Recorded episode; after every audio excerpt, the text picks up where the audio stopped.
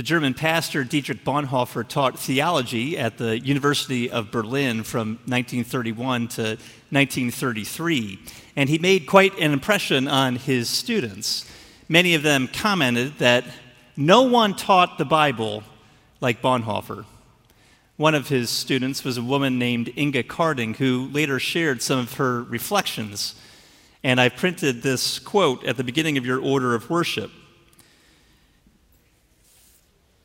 She said that Bonhoeffer would often tell the students when you read the Bible, you must think that here and now God is speaking with me.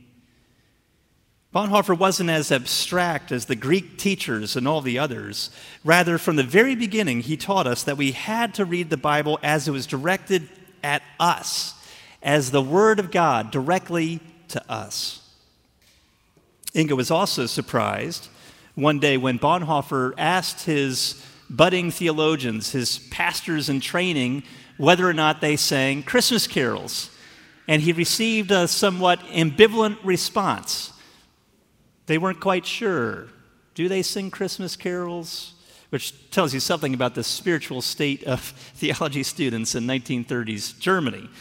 But Bonhoeffer responded to this by saying, If you want to be pastors, you must sing carols. If you want to be pastors, you must sing carols. And so he decided that beginning with the first day of Advent, his class was going to meet every day at noon and they were going to sing carols together. So let me take this as an opportunity to invite you to come back tonight for our children's annual Christmas pageant, which will take place here at 5 and will be immediately followed by caroling by candlelight. We originally planned to do this outside. Looks like we're going to be inside. But come join us tonight for the pageant and caroling afterwards.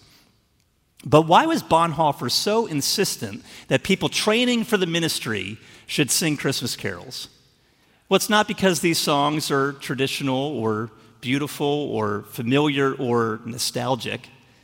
The reason why he insisted that they sing carols is because the whole gospel is contained in these songs. And if you don't love Christmas carols, if they don't make your heart sing, well, then it suggests that you're missing something. You're missing something. So during the next few weeks of Advent, we're going to take a break from our series on the Sermon on the Mount. We'll come back to that in January. But instead, we're going to spend the next few weeks exploring the gospel message that is contained in some of the great carols that we love.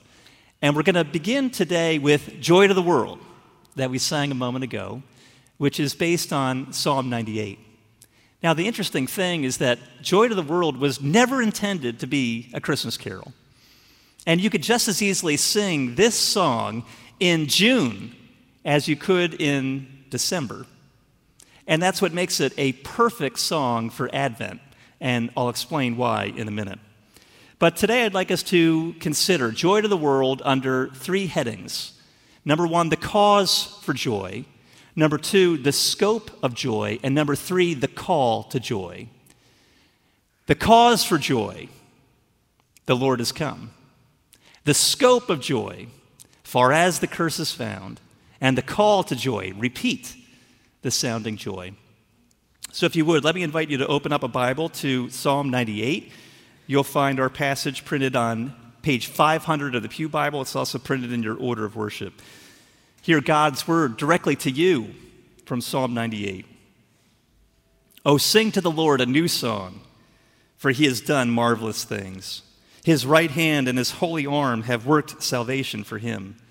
The Lord has made known his salvation. He has revealed his righteousness in the sight of the nations. He has remembered his steadfast love and faithfulness to the house of Israel. All the ends of the earth have seen the salvation of our God. Make a joyful noise to the Lord, all the earth. Break forth into joyous song and sing praises. Sing praises to the Lord with the lyre, with the lyre and the sound of melody, with trumpets and the sound of the horn. Make a joyful noise before the King, the Lord. Let the sea roar and all that fills it, the world and those who dwell in it. Let the rivers clap their hands. Let the hills sing for joy together before the Lord, for he comes to judge the earth. He will judge the world with righteousness and the peoples with equity. This is God's word. It's trustworthy and it's true, and it's given to us in love.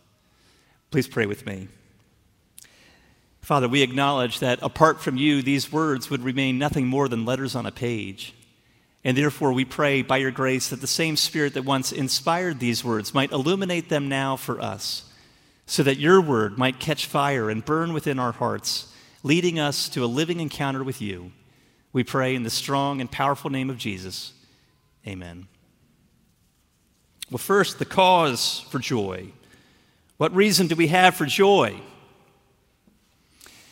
Well, Joy to the World was written in 1719 by a man named Isaac Watts. He was a little bit of an outsider, he didn't quite fit in, but he was one of the most prolific hymn writers of the 18th century. He wrote such well known hymns as When I Survey the Wondrous Cross, Jesus Shall Reign Where'er the Sun, Alas, and did my Savior bleed.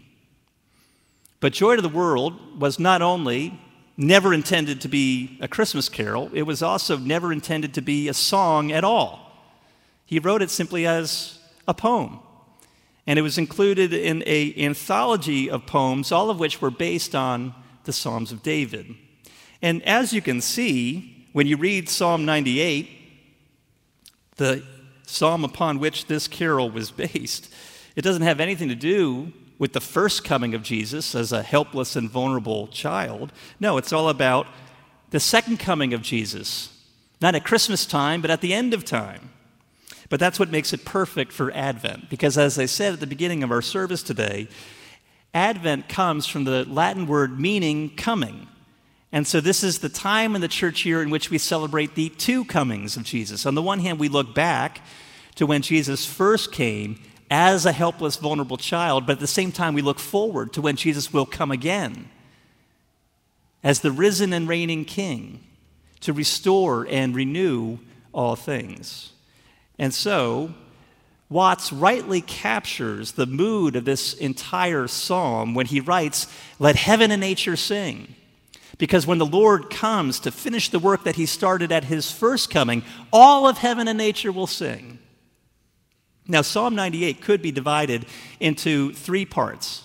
And you see that in the way in which it's laid out in your Bible as well as in the order of worship.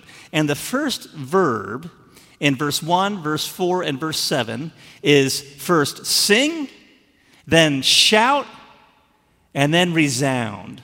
And that word has a place close to my own heart because you may know that as a outflowing of Central's story of renewal, as we've witnessed God bring this old dead church back to new life, we launched a new initiative two years ago called Resound Project. And we have a desire to share the relationships and resources, the people and the ideas that we picked up along the way as God has brought this church bursting back to new life so that we might do our part to strengthen the church for a changing world so that the gospel might resound, that the message of the gospel might echo and reverberate among the people around us, pointing them to the reality of who God is and who He's revealed Himself to be in the person of Jesus. And so this psalm calls us to sing, to shout, and to repeat the sounding joy. But why? The first part of the psalm makes sense. We should sing to the Lord a new song for his salvation because he's come to rescue his people, because he's remembered his steadfast love and faithfulness. That makes sense to us. But it's the end of the psalm that might be a little confusing.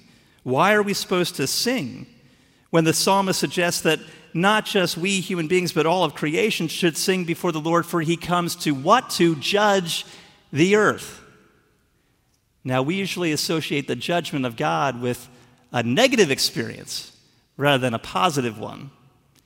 Back in 1958, the Oxford professor C.S. Lewis wrote a little book in which he shared some of his reflections on the Psalms in particular. And he comments in this little book that he was confused when he first began, reading the Psalms and the prophets because he couldn't understand why they spoke about the judgment of God so positively. And that should strike us as odd. When we recite the creed every week, as we do here at Central, we say, He will come again to judge the living and the dead. But if we're honest, whenever we say those words, it should cause us to tremble a little bit. The last thing that we want God to do is to judge us. So, why do the psalmists and the prophets treat the judgment of God so positively? And here in the Psalms, we see that it's not something that should be avoided, rather, it is cause for universal rejoicing. Well, C.S. Lewis rightly understood that when we hear the word judgment, we should picture an earthly court of justice. But here's the difference between we modern readers of the Bible and the original ancient authors. See, when we think of an earthly court of justice, we, we picture a criminal case and we imagine that we're the accused, we're the defendant in the dock. And what do we want? We're hoping to get off the hook. We want to get off. But the ancient writers imagined not a criminal case, but a civil case. And they didn't see themselves as the accused, rather, they saw themselves as the plaintiff. And what were they looking for? Justice. So, what we want, we want acquittal or pardon, but what they were looking for was resounding triumph with heavy damages. Now, why do they have such a different conception of God's judgment? Well, it's because they experienced something that many of us never have, and perhaps never will. This is how C.S. Lewis sums it up. In most places and times, it's been very difficult for the quote, small man to get his case heard. The judge and doubtless one or two of his underlings has to be bribed. And if you can't afford to oil his palm, your case will never even reach court. We need not therefore be surprised if the Psalms and the prophets are full of the longing for judgment and regard the announcement that judgment is coming as good news. Hundreds and thousands of people who have been stripped of all they possess and who have the right entirely on their side will at last be heard. Of course, they're not afraid of judgment. They know their case is unanswerable. If only it could be heard. And when God comes to judge, at last it will. So you see, the judgment of God is considered a positive in the Psalms and among the prophets because it means that God is going to bring his justice to bear on this broken world. And so that's why we sing, Joy to the world, because the Lord is come, the Lord has come, and the Lord will come again. He's going to come to judge the earth in order to put right everything that once went wrong. And that's why heaven and nature and all of creation will one day sing and shout and resound. So the Lord has come. That's the cause for our joy. But that brings me to my second point, which is the scope of joy. What is the scope of this joy? Well, he comes to make his blessings flow as far as the curse is found. Now, I told you at the beginning that Isaac Watts was considered a little bit of an outsider during his day. And let me explain why. During the time in which he lived, many people believed that it was wrong, it was inappropriate to sing anything other than the Psalms or to sing words that directly came out of the Scriptures. And there are some church traditions that follow that same practice today. But Isaac Watts did not like these songs. He thought that they lacked all feeling. They weren't emotionally expressive, and so he hated the bored faces and the monotonous sounds coming out of the people who sung some of these songs. But his dad was a good dad, and he gave him some good advice. He said, Don't just complain, do something about it. And so he did. Isaac Watts started writing songs of his own that were based on the scriptures, to be sure. They were thoroughly biblical, but he didn't just take those words and set them to music. No, he tried to emotionally express what those words meant and why they mattered. But the only problem was some people branded him as a heretic as a result. And this song, Joy to the World, is a good example. Now, everything in this psalm is based on Scripture. It comes from Psalm 98, Psalm 96, and Genesis 3. There's just one little phrase that doesn't come right out of the Bible, and you know what it is? Far as the curse is found. And in fact, some old hymnals scratched that third stanza. They deleted it from the hymn. And they complained that we shouldn't sing that stanza because it sounds very unpsalm like. But the whole point is that Isaac Watts didn't want it to sound like a psalm. He wanted to express the meaning of Psalm 98 and of Genesis 3. He wanted to capture the full extent of what Jesus has come to do. You see, when he wrote these poems based on the Psalms of David, he entitled that anthology, The Psalms of David, imitated in the language of the New Testament and applied to the Christian state and worship. In other words, he didn't just take the words of the Old Testament and set them to music, but rather he read the words of the Old Testament in light of Jesus. He read the Old Testament as a Christian, and so he, he, he sought to express the ways in which Jesus fulfills the words of Psalm 98, Psalm 96, Genesis 3, and therefore created a emotionally evocative song that points to the fullness of what Jesus has accomplished for us through his life and his death and his resurrection. You see, it might be true that you won't find those words far as the curse is found in the Bible. But of course, Genesis 3 does speak of a curse. When we human beings first rebelled against God and decided to go our own way, we brought a curse down, not only upon ourselves, but upon all of creation. Sin leads to sorrow because it alienates us in all of our relationships. Sin alienates us spiritually in our relationship with God, it alienates us socially in our relationships with one another. It alienates us psychologically in our relationship with ourself, and it alienates us physically with the world around us. It even alienates us in terms of our vocation. God gave us human beings good work to do. And even now, on this side of the fall, as we seek to do our work and service to Jesus, sometimes it might be fulfilling, but other times it might be frustrating. And you know why? Because it's all been cursed. Genesis 3 describes the curse to us, and in verses 17 and 18, God says to our first parents, Adam and Eve, Cursed is the ground because of you. Even the ground is now cursed. Thorns and thistles it shall bring forth for you. But that's why the Apostle Paul writes in Romans chapter 8 that it's not just we ourselves, but all of creation is groaning and longing to be set free from its bondage. Even the created world is waiting to be freed from the curse. So the question is what can we do about it? And the answer is nothing. We can't do anything about it. When our first parents rebelled against God, they were banished from the garden. They were banished from the presence of God. And the way back in is not just hard, it's resisted. It's not just difficult, it is impossible. Because Genesis 3 goes on to explain that God places cherubim, spiritual beings, to guard the way back into the garden, into God's presence. And they are armed with a flaming sword. Now, think of the imagery of a flaming sword. A fire is bright and beautiful, it, it gives warmth, it's intense. But if you try to walk through flames, you'll be burned, you'll be singed, your body will be consumed.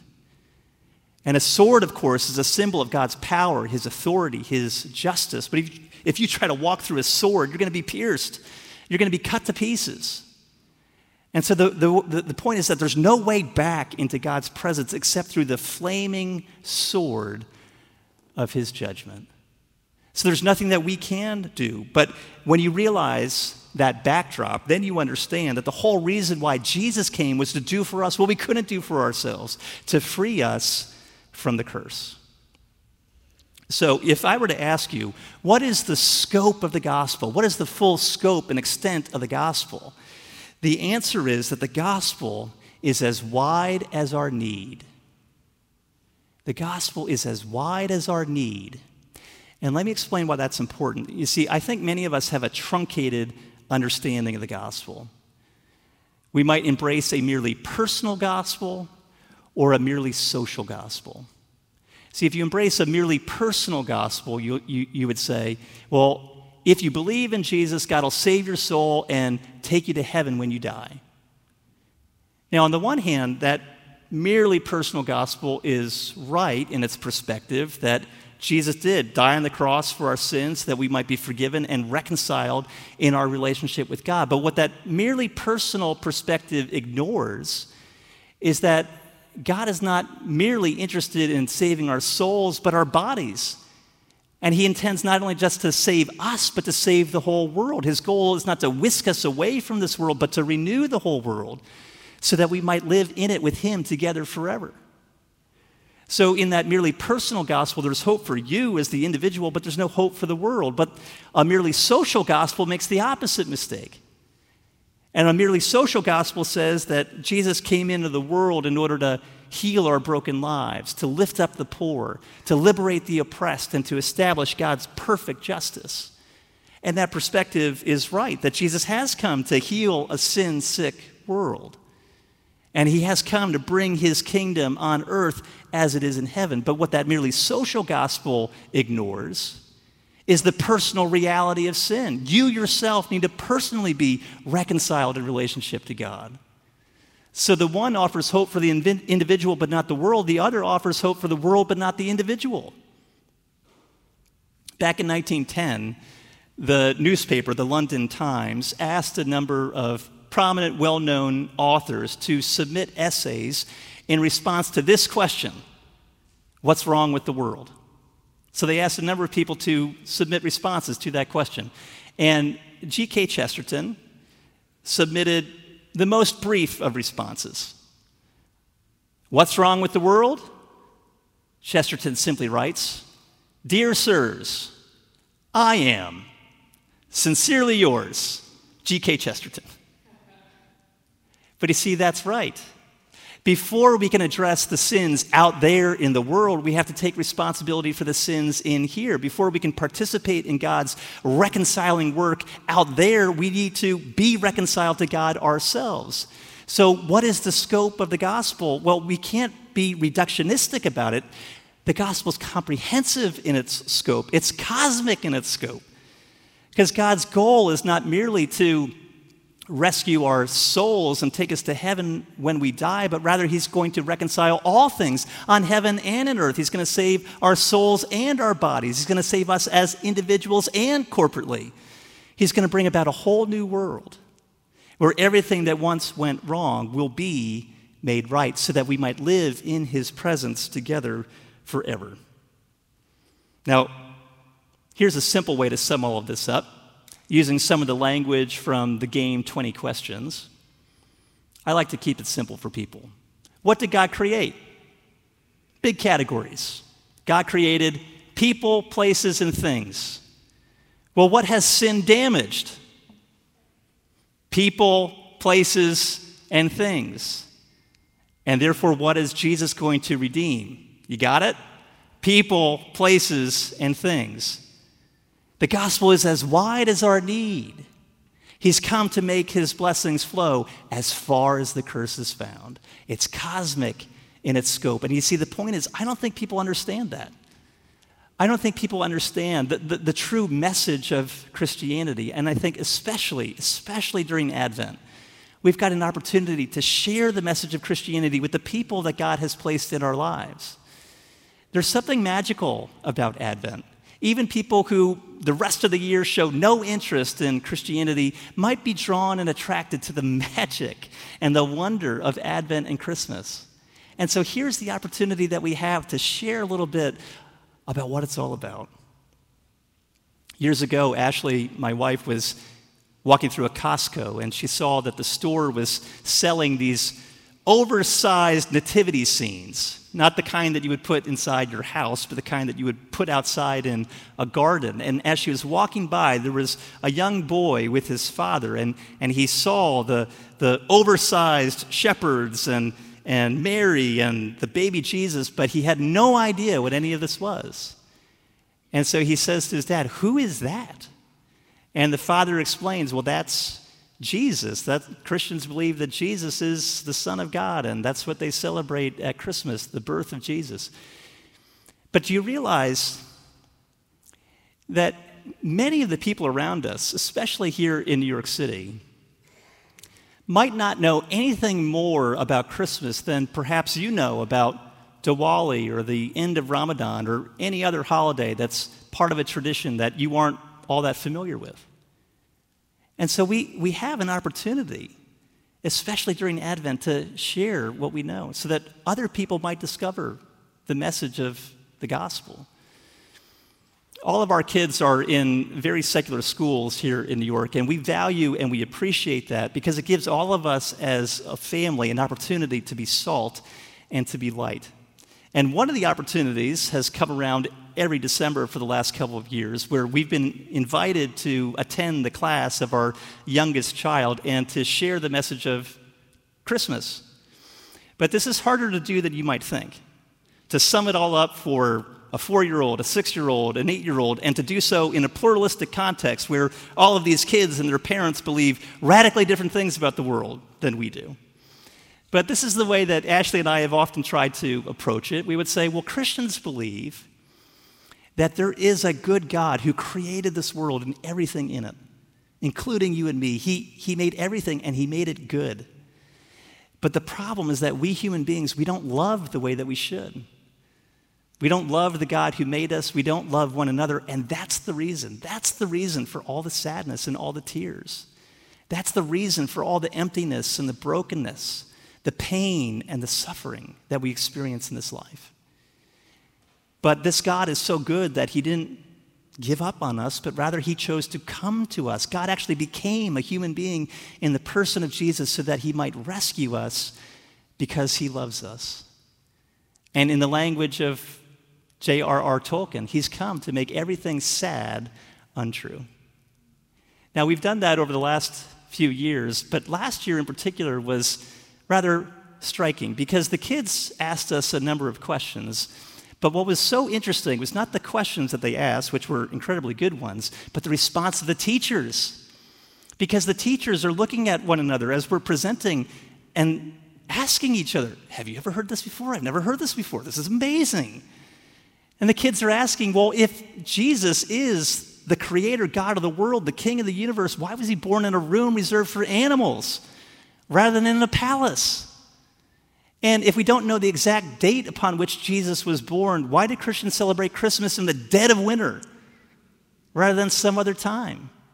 And what's the meaning behind a Christmas tree? What's the symbolism of, of a Christmas wreath? And the teachers were so excited about what they learned that when we ran into one of them at back to school night in September, one of the first things she asked was, Will you come back again? So we're scheduled to go back in a week or two. But what I want you to see is we have an opportunity. We have a wonderful story to share. He's come to make his blessings flow as far as the curse is found. So I'd encourage you to pay attention to the people that God has placed in your life during this Advent season who might have no idea what the message of Christmas is all about. So, the cause of joy is the Lord has come. The scope of joy, as far as the curse is found, and that's why we're called to participate. We're called to join in with all of creation in repeating that sounding joy. I love the way that Psalm 98 puts it. When Jesus returns to finish what he started and to make all things new, the sea will roar. The rivers will clap their hands. The hills will sing for joy. This is the moment that not only we, but the fields, the floods, the rocks, hills, and plains have all been waiting for. All of creation is waiting for that moment when it will be set free from the curse. And it's such wonderfully evocative and imaginative language, isn't it? The sea will roar, the rivers will clap their hands, the hills will sing for joy. And when you see that, you realize that, that C.S. Lewis got it right when he wrote the Chronicles of Narnia.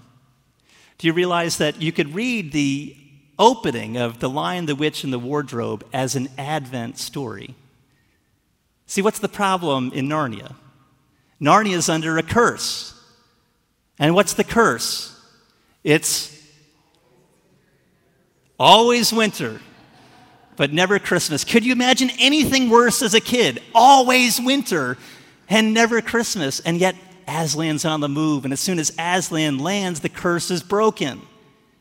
And now it's giving way to a new spring as the ice begins to melt. And you see, that's such a perfect way of describing our present moment. We're living in between the times. We're living in between the first coming of Jesus and the second coming of Jesus. And what that means is that Jesus has already come and he's broken the curse of sin over us, but he has not yet ushered in that new spring. Not yet, not fully, but one day he will. And that's why we sing. We, we take this stance we choose to sing, No more let sin or sor- sorrows grow, nor thorns infest the ground. He comes to make his blessings flow as far as the curse is found. See, we're called to join into this song. It's an invitation to joy. Even in this in between time, we're called to sing joy to the world. But here's the, here's the problem. Let's, let, us let us keep it real. What if you don't feel especially joyful right now? As you look at the hard circumstances of your life, as you reflect back on this past year, especially at this time of year, it might be most difficult for you to experience or to express joy. So, how can we sing joy to the world in the midst of what might be the nightmare of your life right now?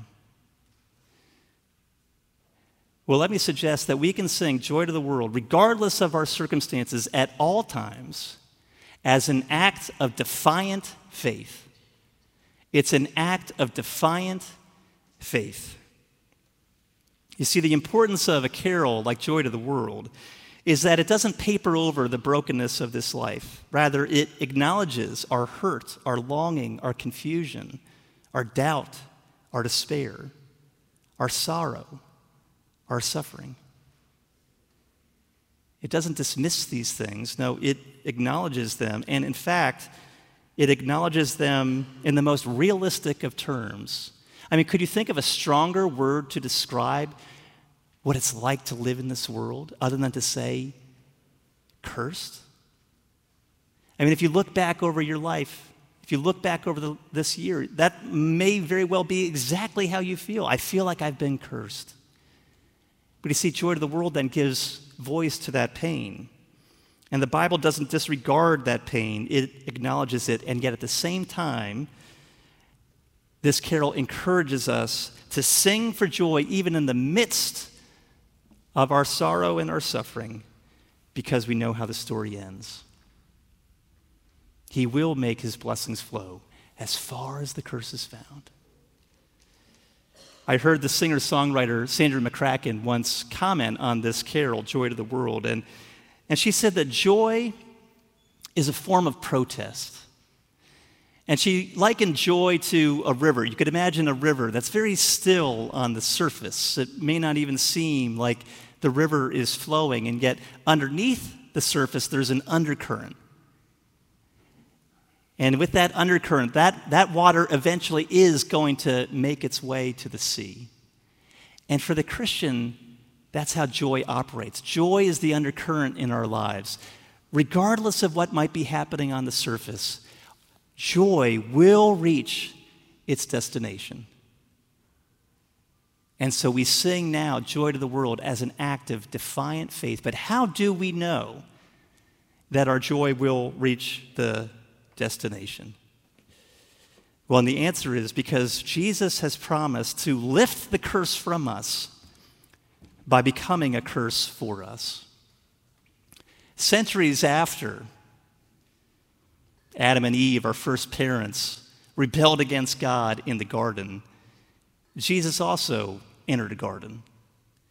On one fateful night, he walks up a little hill and he enters this small little garden, and while he's praying, he's approached by soldiers who carry with them torches and weapons, flames and swords. And Peter instinctively tries to defend Jesus. He pulls out a sword and accidentally lops off the ear of one of the servants. Not even one of the soldiers, one of the servants. But Jesus tells Peter, Put your sword away. Shall I not drink the cup that the Father has given me? You see, that man in that garden might seem small and insignificant, but that night changed the world. Adam was in the garden, representative of the old humanity, and yet he resisted God's will and brought a curse down upon all of us. But now here's Jesus, the representative of a new humanity, once again in a garden, but now he submits himself fully to God's will. And as a result, he lifts the curse from us. But how does he do it? He willingly goes to the cross and bears the curse away by becoming a curse for us. Paul explains what's happening in Galatians chapter 3. He quotes Deuteronomy and says that anyone who is hung up on a tree is cursed, cut off, forsaken by God. And so Jesus willingly goes to the cross in order to lift that curse by becoming the ultimate cursed one. Do you realize that when he's on the cross, the flaming sword of God's judgment comes down on Jesus. So it'll never come down on you or me. Jesus is consumed by those flames so that we might be restored. Jesus is pierced and cut to pieces so that we might be made whole. Jesus went through that flaming sword in order to throw open the way back into God's presence. And that's why we can sing, No more let sins and sorrows grow, nor thorns infest the ground, because he comes to make his blessings flow as far as the curse is found. So it's an invitation to joy. Regardless of what the circumstances of your life might be today, you are invited to sing, Joy to the world, the Lord has come. So this Advent, this Christmas, choose joy as an act of defiant faith. Let me pray for us. Father, we thank you that we have great reason, great cause for joy because the Lord is come. The Lord Jesus has come and he will come again to finish what he started. And we thank you that the scope of the gospel is as wide as our need, far as the curse is found. And therefore, help us to see the joy that you have promised and to claim it as our own. Help us to sing, to shout, to resound, to, to repeat the sounding joy. Because you will make all things new when you come to judge the earth. We ask, us, we ask that you would help us to trust these promises, to take them deep into our hearts, and to be transformed and changed by them. In Jesus' name, amen.